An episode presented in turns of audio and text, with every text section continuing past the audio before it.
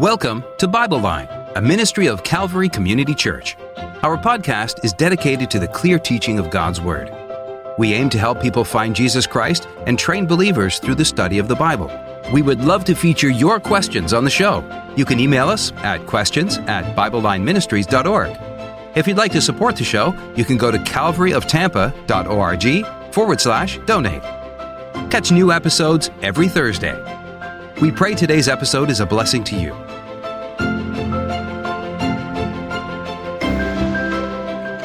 All right, let's go ahead and open up our Bibles to 1 Peter chapter 3. It's a short study tonight uh, in anticipation that we um, spend time in prayer.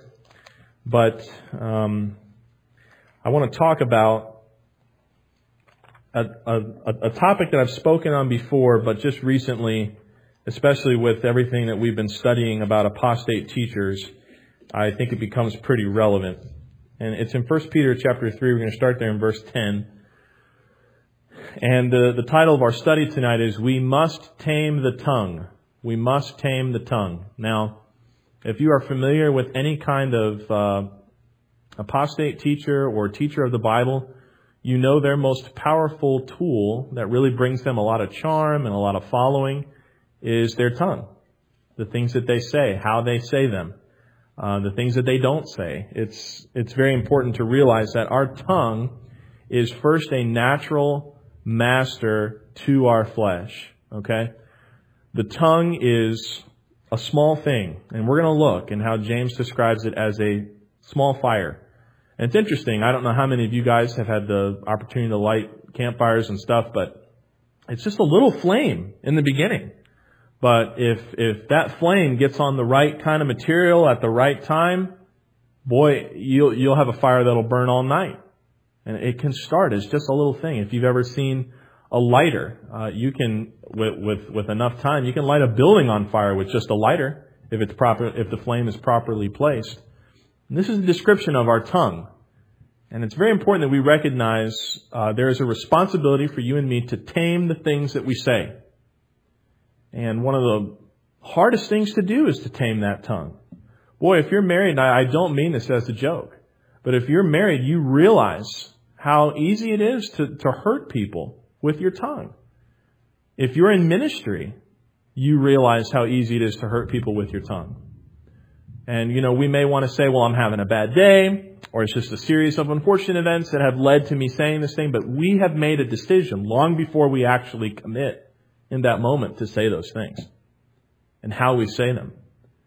Now, this is not uh, sensitivity training. I'm not saying that we should walk on pins and needles around everybody, but we have to realize the power that is here within our mouth. And it is a first a slave to the old nature. Your old nature is older than your new nature.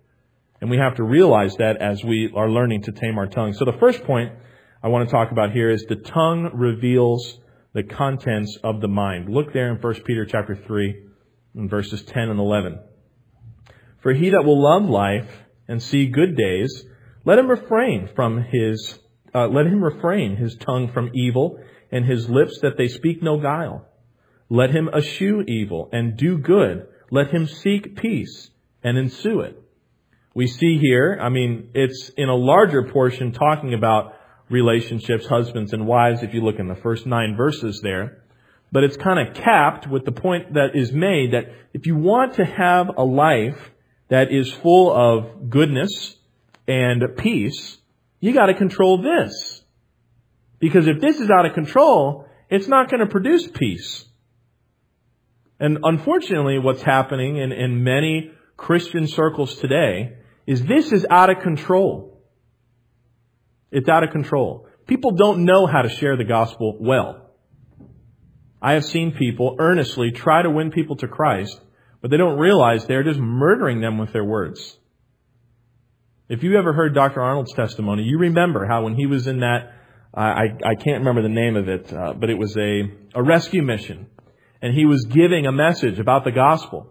The leader of the rescue message said, did you want those people to go to heaven? Because the way that you were talking to them, it sounded like you wanted them to go to hell. And it's, it's, Dr. Arnold will tell you that was a growing moment for him. We may speak the truth, but the way that we say things can actually lead people away from it. Now ultimately they have their own decision. But in today's heightened political environment where everybody's got an opinion and every opinion is a matter of life and death, you have to be careful how you say things. And be careful what you talk about, right? Unfortunately, since uh, Donald Trump was elected and when he was in office, people just got really bold on things they didn't really need to be bold about. And Christians have now died to service in Christ and they've become born again under conservative values. And that's a shame. It shouldn't be that way. And it's how the devil works. Listen, the devil is subtle. I was talking about this. I was reading an article today on a website called Desiring God, and I would encourage you, if you're on that website, to realize that is the product of a Calvinistic doctrine. You need to be careful with that website. But some guy was writing an article on there, and he was making this point that are you living a Christian fairy tale? Is your Christian life a dream? You may say you love God. You may say that you're saved by grace, but is it really evident by the things in your life? Just subtlety. Listen, the original councils of the early Christian church that started debating whether Christ came in the flesh or not, whether the miracles he was doing were legitimate or not, could have been answered if they stuck with scripture. Amen. Because listen, the devil did the same thing. Subtle. Adam and Eve had clear instructions on what they were supposed to do in the garden, right? What did the devil say? Did he really mean that? Boy, welcome to a normal Friday night devotional in many churches. Well, what does this passage mean to you? And what does this passage mean to you? And then this, that, that, that, that, that just runs crazy. And you got people saying everything that they think the scripture means to them personally the original interpretation is gone, and the application is so far-fetched that you really can't look at anyone and say, well, that's not truth.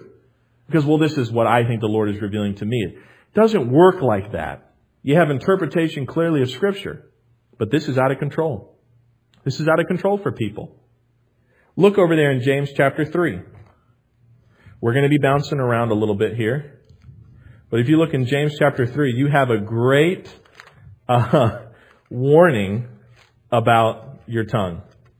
Now, if you are a good Bible student, you'll recognize this whole passage about the tongue in James 3 is talking about teachers. Listen closely, because many of you that are here tonight, you probably will have an opportunity to teach. You, and I say this for myself too. You better be sure you're teaching the Word of God. You better be sure. I better be sure that we are rightly dividing the word of truth. And if we're not prepared, and we're not willing to put the time in to be prepared, then you ought not speak. You, you need to realize that. Look at verse 1 before we look at verses 3 and 5. My brethren, be not many masters or teachers, knowing that we shall receive the greater condemnation. When you and I open up the Bible, if we're not, if we have not rightly divided the word beforehand and we're not prepared, we're going to come under judgment for that. It's a guarantee. Look at verse 3. Behold, we put bits in the horses' mouths that they may obey us, and we turn about their whole body. Now you know how I feel about horse riding. But if you, if you look at a horse, they have that metal piece in their mouth, and by a slight pull, you can tell that horse to back up, go left, go right. You have control of that animal. A wild animal that would, that on its own would not obey you, you can now control it. He's setting up the illustration here. Verse 4. Behold also the ships, which though they be so great and are driven of fierce winds, yet are they turned about with a very small helm. Isn't this a wonderful illustration? It's that little rudder in the back. Boy, you move that a couple degrees and that entire ship is going in a, in a different direction. But it's such a big boat and it has all these different features and it's so expensive and all that. Yeah, but if you have control of that one piece, you got control of the whole thing. So now here's your body. Here's your ministry. Here's your testimony. This is what controls it. Right there. Look what it says in verse at the end of verse 4. Whithersoever the governor listeth. Verse 5. Even so the tongue is a little member and boasteth great things. Behold how great a matter a little fire kindled. We talked about this with the flame of a lighter. Small, but properly placed can light a building on fire. Our tongue ultimately controls the direction that we go. And if we are serving this, we will produce the fruit of unrighteousness. We'll produce wickedness. We'll produce contention, division. You have to be careful. You have to recognize. Look over there in Proverbs chapter 16 and verse 23. Proverbs chapter 16.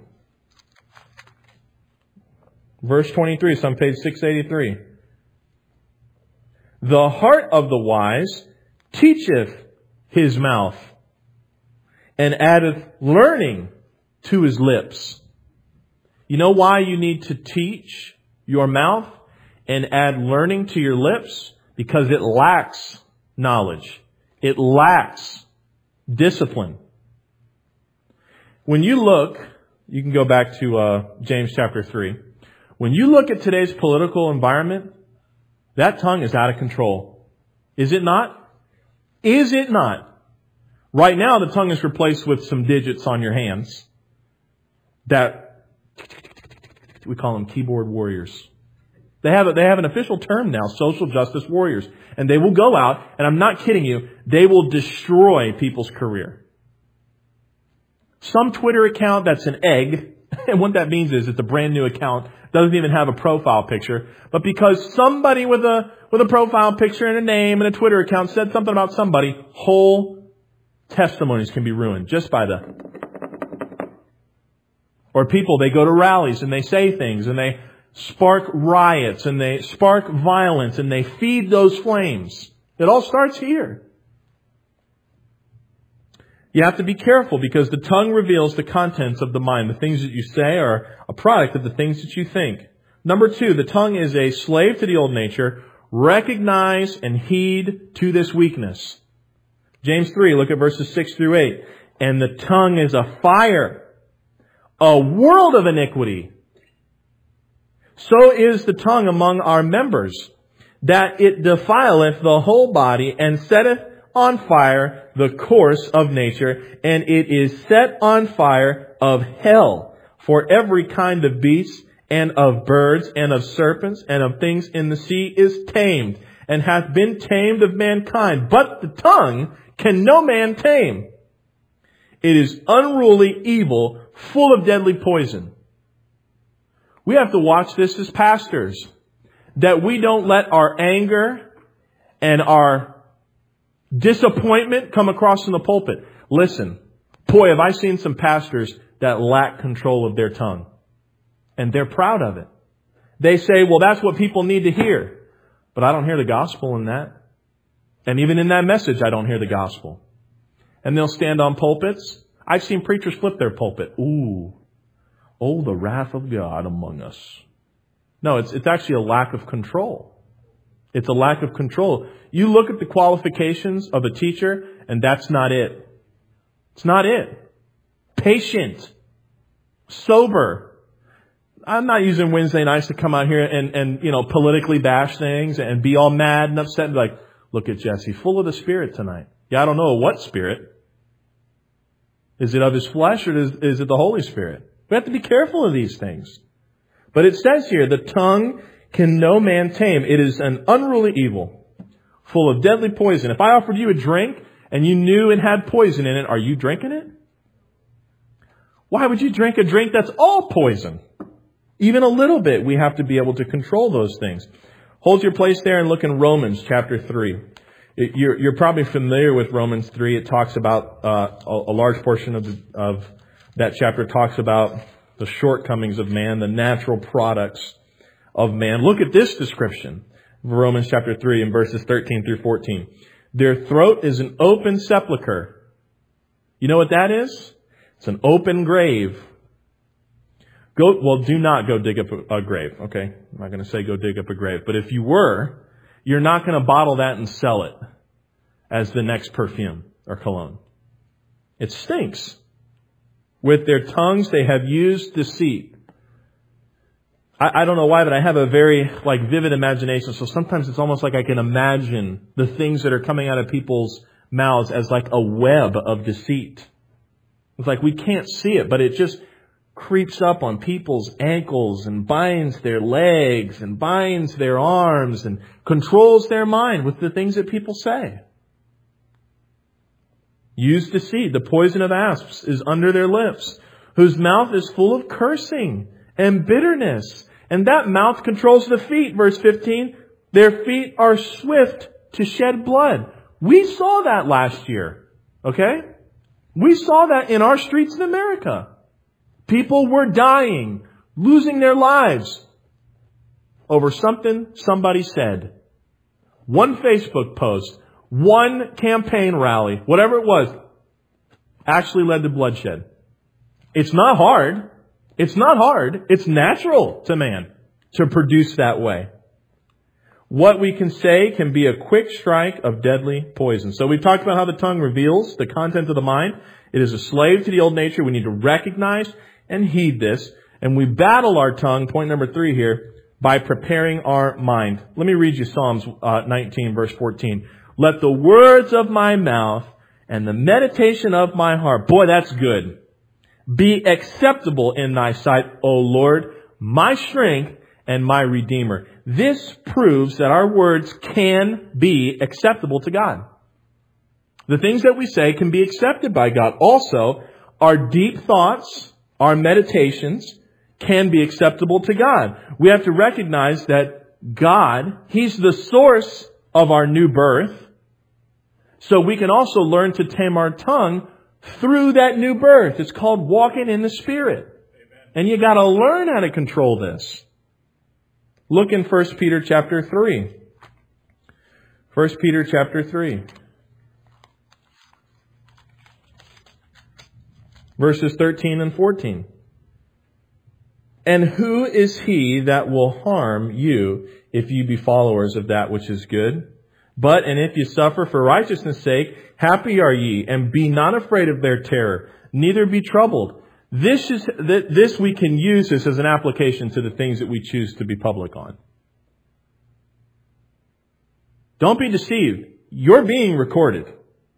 Okay, and I'm not about to go tinfoil hat on you. I'm talking about your, people are watching you. They're listening to what you're saying.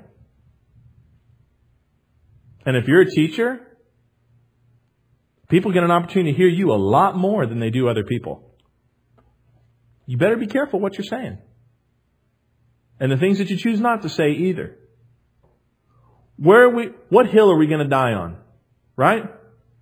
And unfortunately, what's happening with Christians is they want to use this to talk about all the political things, but this all of a sudden gets real quiet about Jesus. No track record there. You need to be careful. And if you do suffer for speaking about Christ, for speaking about the gospel, here's your perspective. Happy are ye. It's kind of dark. It's like, oh, well, I'm, uh, you may lose your job for standing up for your faith. Be happy in that.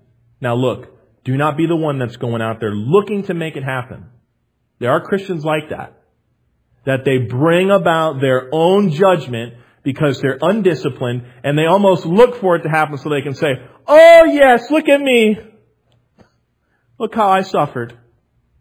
Well, you actually brought that upon yourself. But there's going to come a time, and especially in the tribulation period, where just acknowledgement of Jesus Christ is going to bring upon a sharp sword upon your neck. We know that. People are going to be beheaded in the tribulation period. There's coming a time where you need to take a mark to identify with the God that this world says is God. And people are going to die because they don't take it. It's going to happen.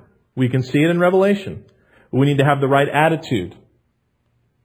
James chapter uh, 1 and verse 19 says this, Wherefore, my beloved brethren, and this is very easy preaching, extremely hard living. Listen to this.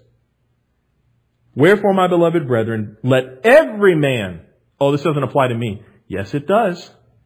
Yes, it does. Let every man be what? Swift, quick to what? Hear. Now I know I'm, gonna, I'm about to go preschool on you. I'm about to go old teacher's trick to keep them kids quiet. But you got two of these and you got one of these.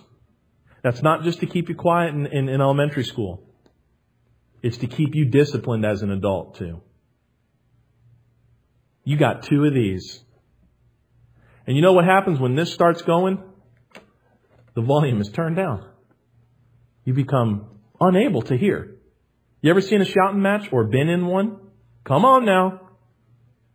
You can get so loud you don't even hear the other person. You're going back and forth and back and forth and nothing's really happening. The comical thing is to be the person very far removed where you can't hear anything, but you just see people, you know, gesticulating in these weird ways. No control there. But we need to make sure, look at what the rest of this says. Swift to hear, slow to speak, slow to wrath. For the wrath of man worketh not the righteousness of God. Starts with our tongue. The last thing we should be doing is relying on the natural impulse of the tongue. Instead, we should be focused on listening to what is said before rushing to the tongue. Let me tell you how I judge a ministry. Jesse, you judge ministries? I sure do. This is how I do it. Without using this. I use this. And I use this. And I look at what they write. I look at the materials that they produce. And I hold a very fine standard. What do you say a person must do to be saved? Amen. And most of the time, what I find is the truth. They're either saying Christ is all that you need or he's not all that you need. But I'm not calling people. Oh, let me, let me ask you a question about X, Y, and Z. I'm looking at what they've already produced. And then I make a judgment on that.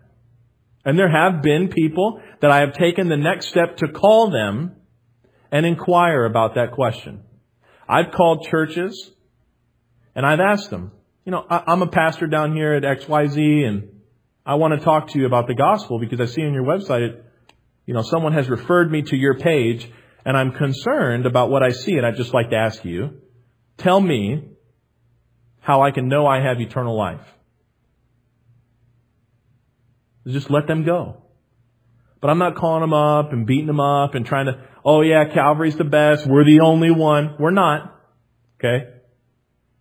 We're not the only church that's clear. But are we trying to win people or are we trying to separate from them in a way that we can't reach them? Look at this, look at this, uh, these, these last few points here. If you look in uh, 1 Peter chapter 3 and verse 15, it says that we need to be ready to give an answer. You give an answer with your tongue, in order to give a good answer, you need to be prepared. So the things that you learned, you need to be ready to speak about them.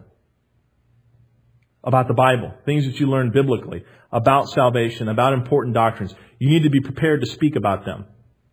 Now I know I spoke harshly about being a teacher and, and the judgment that's on there, but don't shy away from that. Listen, there's some of you here tonight that that is actually motivating to you. You're like, yeah, I get it. And I want to, I want to be disciplined in my scripture and I want to teach. And I say, that's great. We need more people like you. We need less people that are talking about things they haven't studied and they don't know. Unfortunately, it's flooded on YouTube and all that, and I've talked about that at length. But verse 15, but sanctify the Lord God in your hearts and be ready always to give an answer to every man that asketh you a reason of the hope that is in you with meekness and fear. You can't do that with a flame on fire in your mouth. You can't do that with your ears closed. You can't hear the question and give an answer if you're just want to all the time. Learn to be quiet. Listen. Build your answer and then give it clearly. So here's some questions for quiet reflection later. Number one, do I have self-control with the words that I use? Do I have self-control with the words that I use? Number two, do my words reflect my old nature or my new nature? Do my words reflect my old nature or my new nature? And then the third one here. Do I use my tongue quicker than I use my ears? Do I have self-control with the words I use? Do my words reflect my old nature or my new nature? do I use my tongue quicker than I use my ears? This is great devotional material for you this week. And really for your entire life. I was talking to a friend just the other day and we talked about this point. It is foolish to think that we are going to attain some type of genuine discipline in three seconds. We have to prepare ourselves for the way we're going to respond. And I think that happens in your, your, your, your morning time devotions where it's quiet. Well, Jesse, I have to get up earlier. You got to get up earlier. It, it's, a, it, it's not, it's going to happen overnight. But you've got to get up and commit time to how are you going to respond to things. Are you going to be ready to submit to the righteousness of God instead of the unrighteousness of your flesh? And if you think, and if, and if I think that's going to happen in a second, somebody gets on your nerves and you're ready to blow up on them, if you really think in three seconds you're going to make a wholly educated decision, you're wrong. It's not going to happen that quickly. And if you do, you're going to be dishonest and deceitful. You need to spend time in preparation. We, we all do. This can be tamed, but it has a master first. It has a master first. Now, look up here as we close. You may have never seen this before. Maybe you've been to church all your life, but you've never had this question answered. I'm going to ask this question of everybody, and I want you to answer it in your own mind. Do you have 100% assurance that where you're going to go when you die is heaven? Let me ask you another question. If you were to stand before God and He were to ask you, why should I let you into heaven? What would your answer be? What are you trusting in to get you there? Is it your good works? Is it your church attendance? Is it the fact that you're not as bad as the worst person that you know? Because if it's anything outside of Jesus Christ, friend, you're, you're falling short. But let me explain by an illustration. Look up here now. Pay attention. This hand represents you and me, everybody in the entire world. My wallet represents sin. I'm going to put this on top of my hand because the Bible says, for all have sinned and come short of the glory of God. That, that word sin means to miss the mark. If I were to have a bow and arrow and I were to aim for the moon, I may have good intention in my aim, I may have the ability to aim well, but I'm not hitting the moon. I'm going to fall short. It's not going to happen. We all fall short. We all have sin. We fall short of God's perfection. Now God, He loves us, but He hates our sin because this sin separates us from Him. Now, in order to get to heaven, very simple. Ah, what do I need to do to get to heaven? Well, let me tell you. You have to be perfect. What? Yeah, perfect. That means without any sin. Oh, so you mean if I start today and go for the rest of my life, that means perfection, right? Actually, no, it doesn't. You have to have no sin before tonight either. Well, who's qualified? Now you get it. For all have sinned and fallen short. Now the Bible also clearly teaches Jesus Christ himself, God in the flesh, said more about hell than he did about heaven.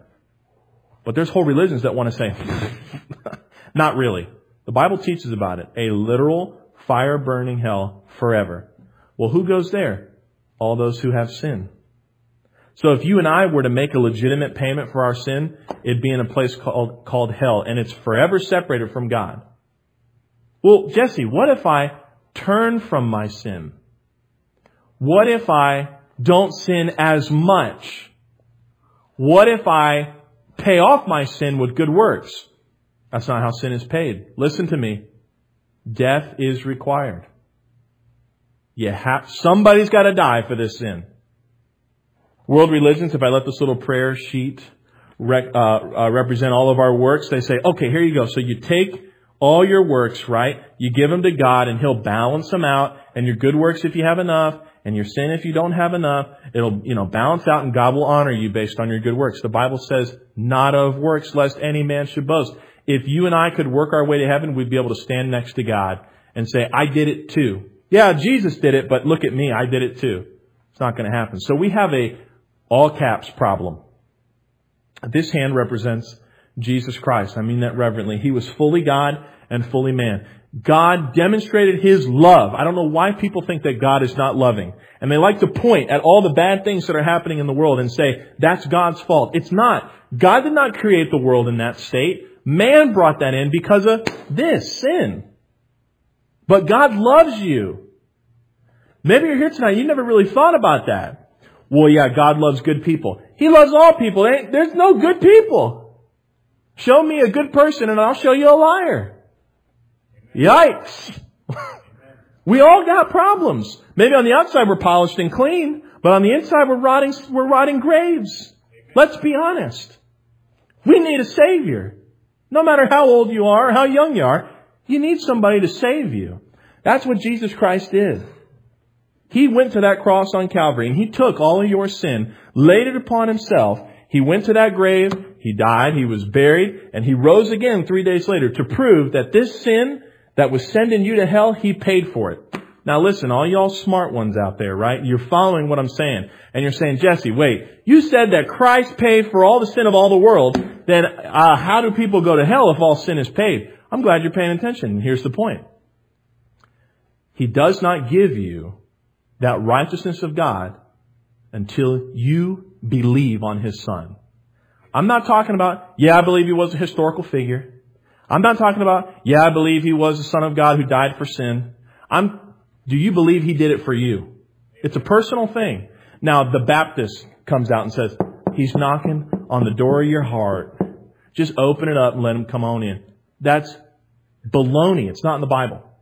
Here's how you can know you have eternal life. Here's how you can stand before God and say, I know I'm going to heaven. Look for God so loved the world. That's you and me. That he gave his only begotten son. That's Jesus Christ. That whosoever, again, you and me, anybody, watch here, believeth. Do a little instant replay.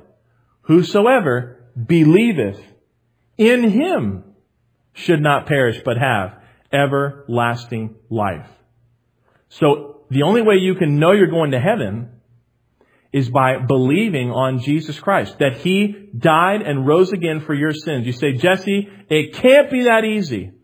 Friend, if it's any harder than that, it's not salvation. If you have to work for it, it's not a free gift. All you have to do to know for sure that you have eternal life is put your trust in Jesus Christ. Many of you, when you came in today, you sat on that pew. I saw none of you check the weight restrictions. I saw none of you check to make sure that all the screws are properly placed. You sat down trusting that pew would hold you up. It's a very similar comparison to putting your trust in Christ. Rest in Him. And the moment that you're saved, you're saved forever. If it's eternal life, it has to last forever. You can't lose your salvation. I've had kids ask me this. Well, what if I went across the street, robbed a bank, killed a baby, and then I died? Surely I'd be going to hell. No. And they're like, how? Is doing all that a sin? Yeah. Did Jesus pay for that sin? Yeah. Well, if you believe on Him, you're going to heaven. Another person put it this way. You mean I can live like the devil and still go to heaven? It's a crude way to put it, but it's the truth. Otherwise, it ain't grace. Otherwise, you have to have some kind of proof. You may never come back in this church again, but you can get saved tonight. I'm not going to ask you to come down the altar. I'm not going to walk around with a holy hand of fire and slap you around. That's not, that's not salvation. Salvation is this. Believe on the Lord Jesus Christ and thou shalt be saved. Right now. You can get saved right now. Doesn't matter if you're a first time here, you've been here for years. Believe on Jesus Christ, and you can receive eternal life. Ooh, that's good news. Sure is. That's why, called, that's why it's called the gospel. Will you pray with me, heads bowed, please, and eyes closed? Nobody looking around. If you're here tonight, I want you to listen to what I'm saying, please. God loves you very much. He sent His Son to die for you. And maybe you're thinking, you know, religion is not for me, church is not for me. I get that. I understand. Because church is full of hypocrites. I understand that. but we're not talking about church and all those things. We're talking about your salvation. Do you know for sure you're going to heaven when you die? If you can't answer that question in the affirmative, you can't say yes, you can get saved tonight, right where you're sitting. The best you know how, you can decide to put your trust in Jesus Christ, the Son of God. Believe on His death, burial, and resurrection that He paid for your sin. And right in that moment, if you believe it right now, you're saved forever. You don't need to get baptized to be saved. You don't need to give us any money to be saved. You don't have to shake my hand to be saved. You may turn out, turn around out of here and never see you again. But if you trust on Jesus Christ, you can receive eternal life right now. And that's a promise. So right where you're sitting today, if that made sense to you, and I want you to make this decision for yourself, don't worry about anybody else. If that made sense today, will you believe on Jesus? Will you believe that he did die on that cross for your sins and that he rose again the third day, the third day? If you will, I'd like to know. I'd like to have you raise your hand. It doesn't save you. It just lets me know that, hey, what Pastor Jesse said made sense, and I'm going to believe on Jesus tonight. Anyone at all before we close. Heads are bowed and eyes are closed, so no one's looking around. It just lets me know that you trusted in Christ. Anyone at all before we close. Heads are bowed and eyes are still closed. Your tongue can get out of control if you are not careful. I want to encourage those of you. I want to encourage those of you who struggle with the things that you say to realize that there's victory in walking in the Spirit. And those of you who are more apt to speak out instead of listen, I want that to be flipped. The Lord wants that to be flipped. But rejoice in that we can still use this wicked tongue to proclaim Christ and commit to do those things. Father, thank you so much for those who have indicated tonight that they've put their trust in you. I thank you, Lord, for the gospel being preached. I thank you for your word. I pray, Lord, that you can bring us back here safely on Sunday morning. We thank you for all the prayer requests that you continue to answer. In Jesus' name we pray. Thank you for listening to today's episode. As a thank you to our listeners, we want to give away a free Bible every month this year. To enter, send us an email with your Bible question. Our email address is questions at BibleLineMinistries.org. Be sure to subscribe to the show and check back each Thursday for new episodes. Until next time, keep looking up. Jesus is coming soon.